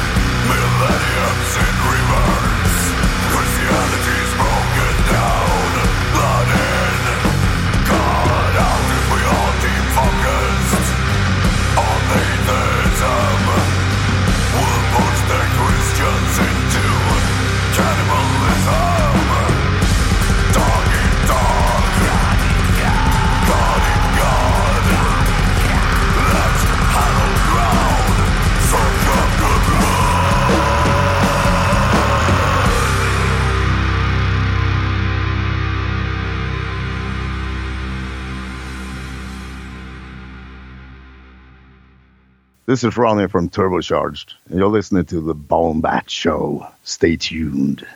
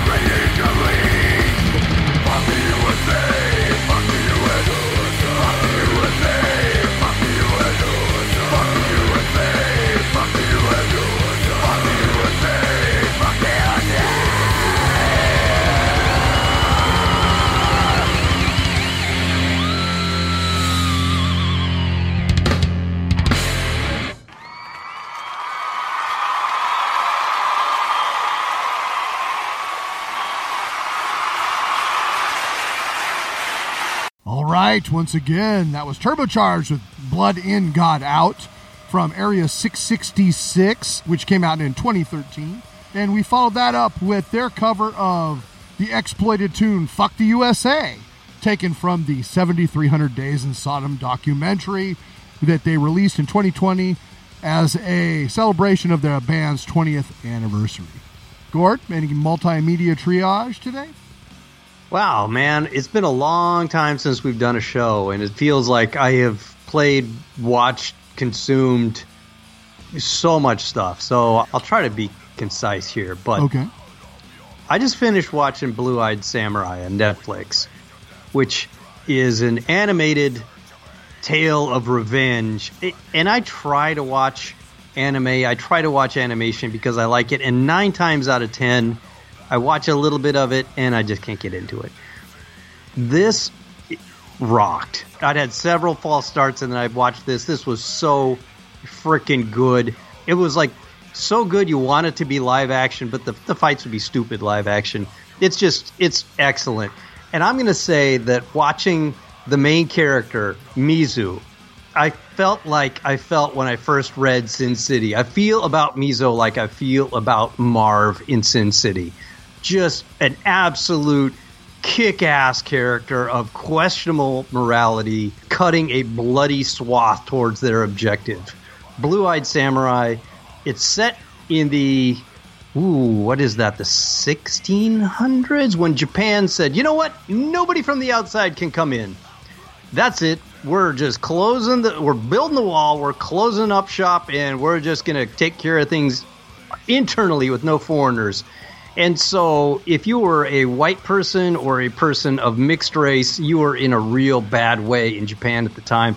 And this is about a kid who is a mixed race person, blue eyed, in fact, hence the name. Super cool. Watch Blue Eyed Samurai. You're gonna dig it. Even if you don't watch a lot of animation, it's it's just great freaking action. What else? And then there was a movie by director Charles Piper. He did a short called Malacostraca a while ago, which got a lot of buzz. This is Destroy All Neighbors. It is an absolute blood soaked, insane madcap romp. Uh, you can watch it streaming on Shudder. It's about a guy who's really desperately trying to finish his prog rock album after annoying the rest of his bandmates to the point where he's all by himself trying to finish this thing up. And he has got the neighbor from hell in the apartment next door who's this giant, violent, loud guy. And just hijinks ensue. Hijinks after hijinks ensue. It's nuts. Destroy All Neighbors. You should definitely check that out if you've got Shudder. So you finally subscribed to Shudder? I subscribed to Shudder strictly so I could watch Destroy All Neighbors. Really? Yeah. Well, eventually, at least you got there. Now you can watch Joe Bob too. Yeah, what do you know? You know, something you and I both watch. Dicks, the musical. Oh, Steve. It's a hilarious movie. It's very Uh, funny. It is a very funny movie. Uh, fantastic musical numbers about a pair of identical twins who uh, is basically the plot of The Parent Trap. Yeah, basically. Yeah, as one might expect by the name, Dicks, the musical. It's full of naughty, naughty words, naughty content. This is not filthy for the faint-hearted. songs, filthy, expertly Filthy dances. sang. It's got the Sewer Boys. it's got people spitting chewed up ham into the mouth of the sewer boys. The Sewer Boys are gay culture, Gord. So it says. Yeah, it- It's got Megan Thee Stallion. like a boss. Yeah, she- it's it's just you don't even want to know too much about it. If you want a really wa- raunchy, funny musical, it's on HBO Max now. Go see Dicks a musical. Very funny film. Uh, and then I went out into the big bad world, went to a movie theater, and I watched Lisa Frankenstein. Have you seen this? I have not seen this.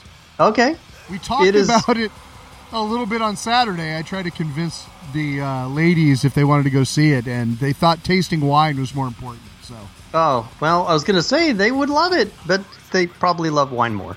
Immensely say it won't happen, but it didn't happen last week. Great movie to take your goth girlfriend to. If you're, you know, dating a goth girl, take her to this movie.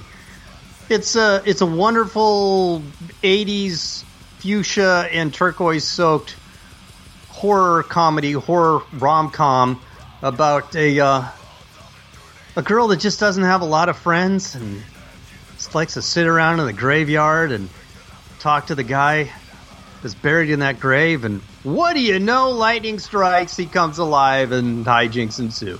More hijinks, more ensuing. Right on. Yeah, it's uh for the most part very sweet, like a little too sweet for me, frankly. And then it absolutely goes there. There are scenes where it just all of a sudden goes from zero to a hundred, and you go, "What just happened?" Uh, loudest thing in the theater was the sound of me laughing over everybody else at Oh times. wow. Okay. Yeah, That good. yeah, it's fun. Although I gotta say, I'm noticing this thing, this thing now, and I guess it's been going on for a while. But I guess I'm really just noticing it. There's a lot of '80s nostalgia that's played for a laugh. Like you see it and you go like, "Oh, haha, I remember that." Oh, oh, haha, that's so perfect. I remember that stuff. So it's not That- really like a joke. It's just that thing.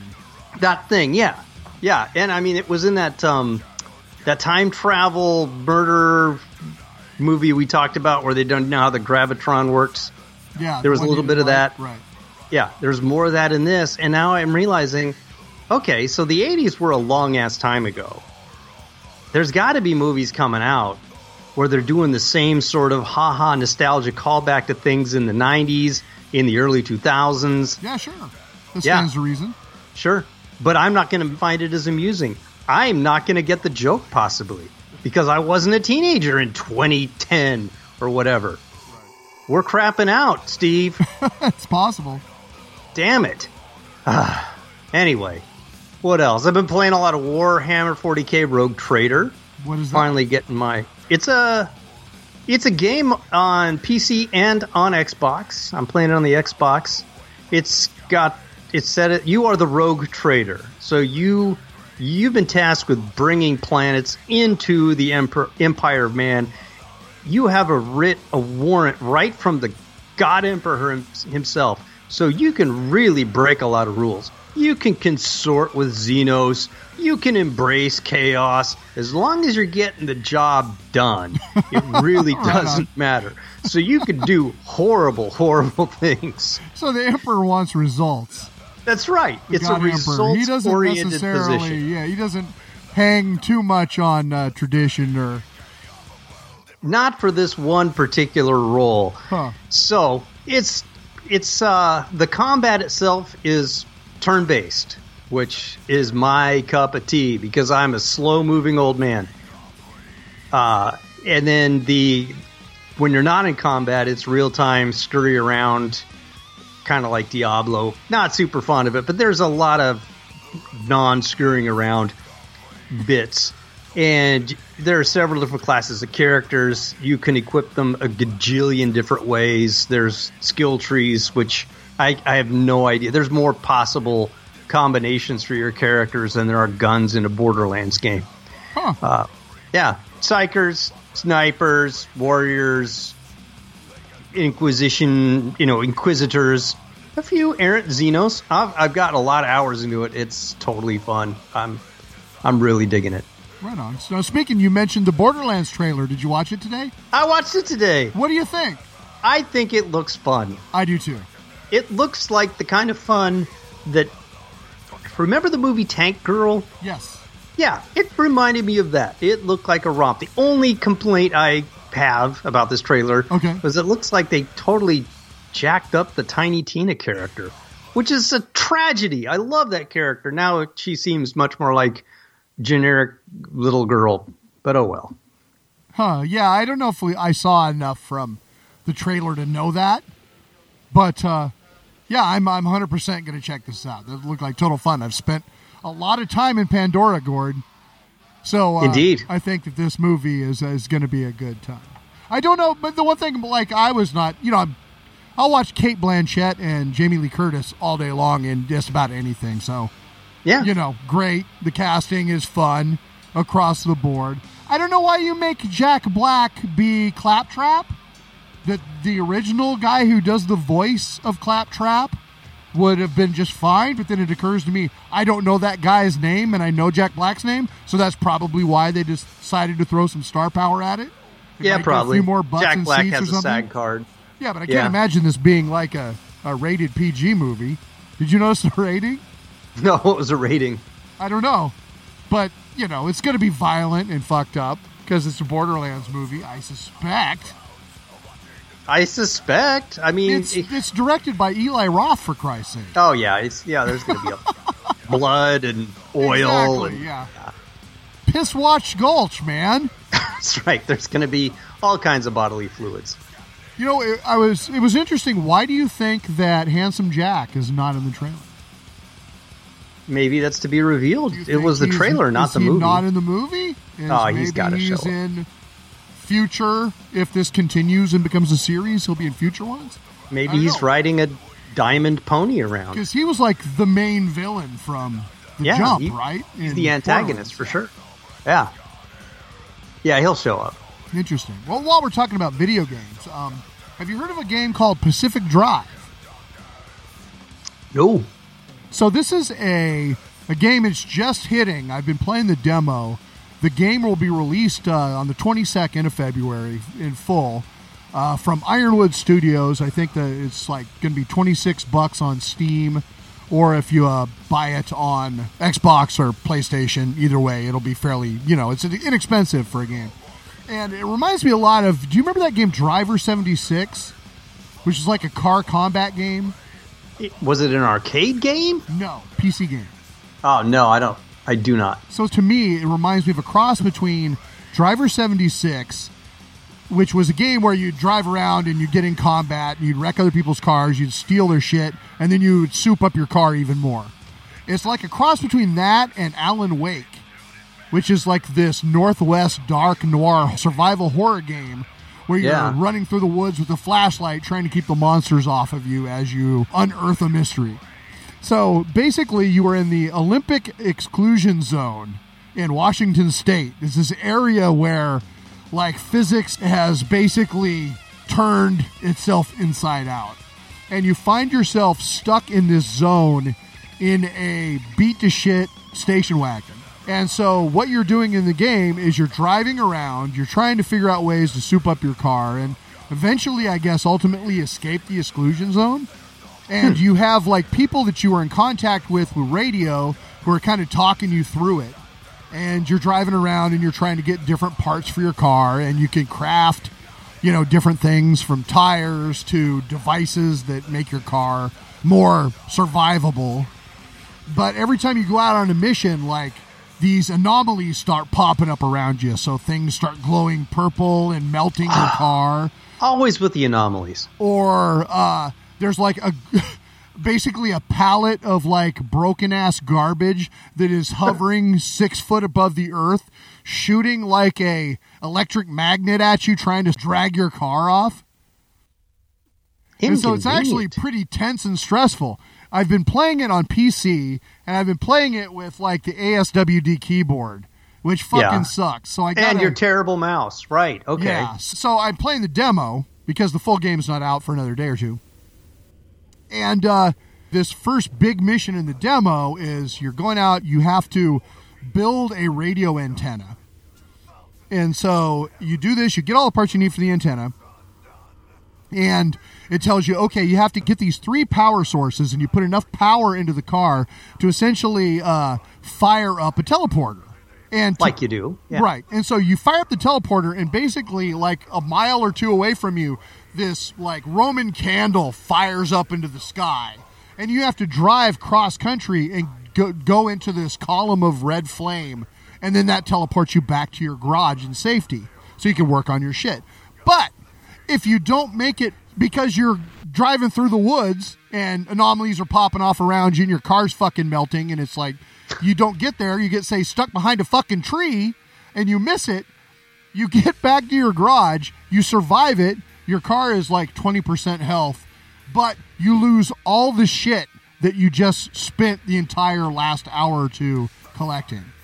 Which Oh, is super frustrating. fucking frustrating. So you just have to become save scum and like Uh, save and every. The, the and in the demo, the the explanation about what you're supposed to do next is often not clear. oh, like I sucks. spent like 30 minutes just fucking around wandering, and the, what's cool about it is it's got like a great sort of ambient soundtrack of music on this radio, and the people talking to you and saying funny things. So it's really interesting sound wise. But then, like, you don't know how to start the first mission. So if anybody is playing it, go into your logbook to fix the door. You have to add the door to your to do list. Once you hit C in your logbook and add that, then you can get started and it goes from there. But That's it weak. doesn't fucking explain that, so that kind of sucks. Maybe they'll fix it in the game proper, because I've heard other people bitching about it, but still. Anyway, I think you'd like this. It's survival horror, it's driving. I know you're not big on crafting per se, but you are into maximizing resources. That's true. And the vibe of it, like it looks like you're driving around Northwest Forest, which is pretty cool. So, you know, check it out.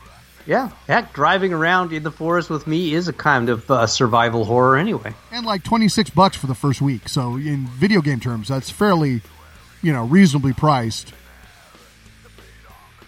Yeah. What else you got? Wow. Uh, what else do I got? You know, I I think that's that's all I got because I think we're both going to talk about True Detective Night Country. Although I've only watched the first episode. Okay, let's talk about it. Have you watched any more than the I first episode? it. Yeah. The, Oh, you uh, finished it. The Okay. finale was this last Sunday.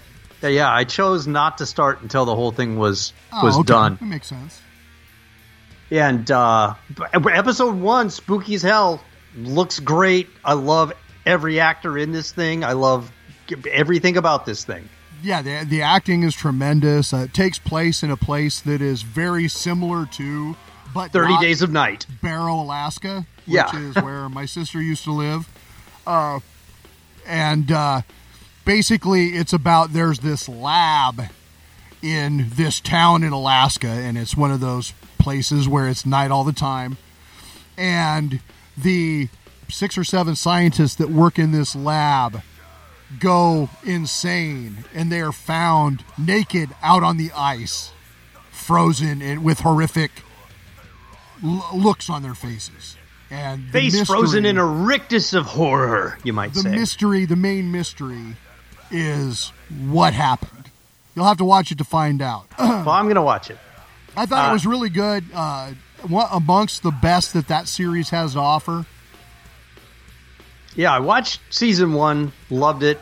Tried to watch season two, got bored, didn't even bother with season three. So I've come back into the fold. I'm going at it again. Yeah, it, you know, I said I was done. One more thing. I watched Band Brothers. I watched The Pacific. I even read, you know, Helmet for My Pillow. I'm trying to watch Masters of the Air. You know, this the Air Force It's uh, Paramount Plus, right? The new one. yeah. I, I was watching it and it just seems thin. And, and I'm watching it like I, I don't feel super excited to go watch the next episode like like the previous series series is. And I'm I was thinking this thing. I didn't say it out loud because it's the kind of thing that people like you make fun of me for. My wife brings it up. She's like, "Why didn't they make the plane sound right?" the plane sound like they just went to generic airplane sound file 1 and hit play these great big flying fortresses with multiple engines those things sound amazing you get multiple engines going you get that constructive and destructive interference you're hearing it those things flying in formation with all the rattles and clanks i mean it should blow you away just the way this thing sounds. It sounds like an ad for a lawnmower. Yeah, and it, it just keeps you from being involved. Well, And- no, it keeps you from being involved because your family actually goes to fucking air shows. Your wife grew up at air shows because her dad is a pilot. This is like one of those deals where a very specific sliver of the audience is going to think this uh, the sound is fucked up. Probably somebody like me who's never been to a single air show one time. Never seen an airplane? Yeah. Probably I've been on an airplane. They're not that loud, especially once you get your earbuds in. So so yeah, it's I don't know if this is going to spoil the the product for all viewers of movies. It it might not, but yeah. Well, as soon as we had a conversation, I'm like, oh, I, I- Steve is already living rent free in my head, making fun of me right I'm now. not making fun of you. I just I see where it comes from because you guys fucking know. Most of the average Joe doesn't know what an actual flying fortress sounds like. They haven't stood under one as it's taken off at a, on an airfield, and you guys have, so you actually know. You know, it's like God. I was watching something, and the the setup is they're out duck hunting. Okay. right? Everyone's got their shotguns, and then the uh, one of the guys shoots the other guy surreptitiously. And, but the way that they're duck hunting is it's like mid afternoon, and they're walking around the lake. in in like shirt sleeves. Clearly, this is not how it's done. I'm completely out of the scene. What is this? What are you doing? That's funny. Yeah. It's not easy being me. I'm constantly disappointed. Yes, I know this. You know this. Yeah. Anyway, that's that's what I got. And hey, Five Ways to Kill a Tune came out. MC Lars and Schaffer the Dark Lord are spitting out all kinds of wonderful music. This is catchy. You should go find it on your favorite music platform. I, I don't know if you can buy a physical copy of this song, but um, you should definitely check it out. It's going back to the movie Roger Rabbit. It the Weasels are out there killing tunes. The five weasels. The Five Weasels, that's right. And it, this is their song. That movie holds a, a very near, a very dear place in my heart because I watched it with you, Steve, a hundred years we ago. sure did. And we were not. We enjoyed the movie. We We'll- were we'll not just sober. we were not sober. I feel like it made the movie better. Yeah, it's actually you can buy it uh, if you want to bounce over to Oh, cool. Bandcamp. Uh, the Schaffer. Oh, that's where. the Schaffer the Dark Lord page. The album's called Nine Nine Nine. MC Oh, shit, I didn't even know it was on that album. The Dark Lord. Yeah, yeah. Okay, yeah, So I've been listening to eleven that brand album. new songs uh, on the album, which just came out. It's uh, got all kinds of uh, tunes that are basically themed about the dark side of Disney. So Yeah, I was listening to it on YouTube of all places. It just sort Okay. of popped up in my feed, um, one song after another, nine nine nine. Like this is this is some great stuff. But that song in particular, "Rock My Little World." All right, well, why don't we uh, listen to another dark tune? Ah, This is Turbocharged once again from the 2017 album Apocalyptic. This is called Halo of Thorns.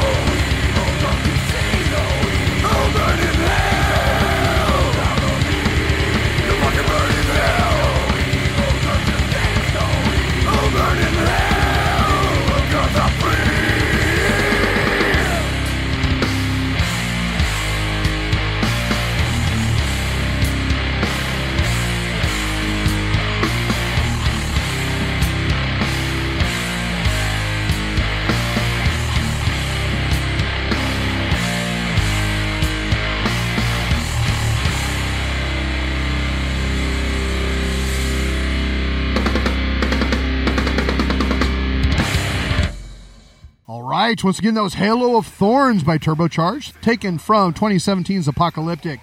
And I followed that up with a medley Gord A medley. from the 7300 Days in Sodom documentary, Killer of Trolls by Impaled Nazarene, which segues nicely into Burn in Hell from Twisted Sister. Super fucking cool. Ah, what a segue. Absolutely. It's Thank- not just a scooter. Thank you again to Ronnie and Turbocharge for joining us on the show and for sharing your incredible music with us. Once again, you can find their stuff on YouTube at Turbocharge Sweden. All right, our usual bullshit. You can reach the show at 425 296 6557 or via email to steve at bonehand.com. There's new content on bonehand.com every once in a while. It's also the home of the heavy half hour. And you can find my cartoons and more at mightywombat.com. You can follow Bonehand on X on Blue Sky now, Gord. Did you know that? I'm over on the Blue Sky trying to find out whatever's going to be next. I didn't even know that was a thing. Okay. I'll check it out. Invitation only. You can't join. No. Oh, okay. It's not like Threads. I think You it actually it just up. actually opened uh, up to everyone. So yeah, come uh, check uh, out Bonehand on Blue Sky. You can find me over there. Uh, also, we have Bonebat on X, which is a good place to find out about festival stuff if you're on X, or our Facebook page, which is even better for shorts we don't feature in the festival because they're not quite right for us, but they're right for you. New music from bands we feature on the show. Just silly Sweet stuff. deals on video games. It is the place to be, and you should be there too. So, Hey, you know where else you should be? If, if you do the Instagram thing, you should go to real underscore mighty wombat because that's me on Instagram. Right on. All right, man. Thank you for listening to the show. If you like what we do, please spread the word and tell a friend. One, la- how about one last tune tonight, Gordon? How about it? We'll do one more from the latest album by Turbocharged Sweden, taken from Alpha Beast Omega God 2022. This is Hunger of the Wendigo. I hope you dig it. Once again, this is Steve. This is Gord. Have a good one. I do have a good one.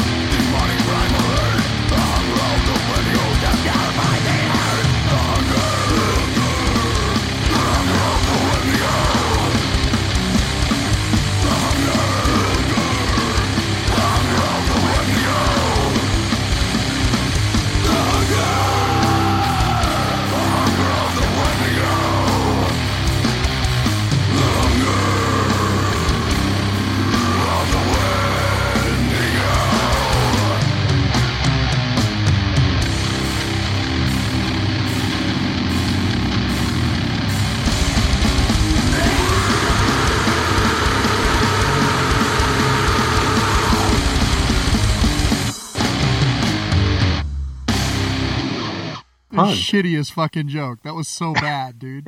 if it, we might as well just hang up right now if that's the kind of shit you're going to bring to the show today. I've got some was- bad That news was for fucking you. terrible. Yeah, but it took you a minute. It took you a minute. You're like, Yeah, really? I couldn't believe that my intelligent, funny friend would say that shitty joke. No, it was me. Yeah, no, you. Oh, Jesus Huh. Christ.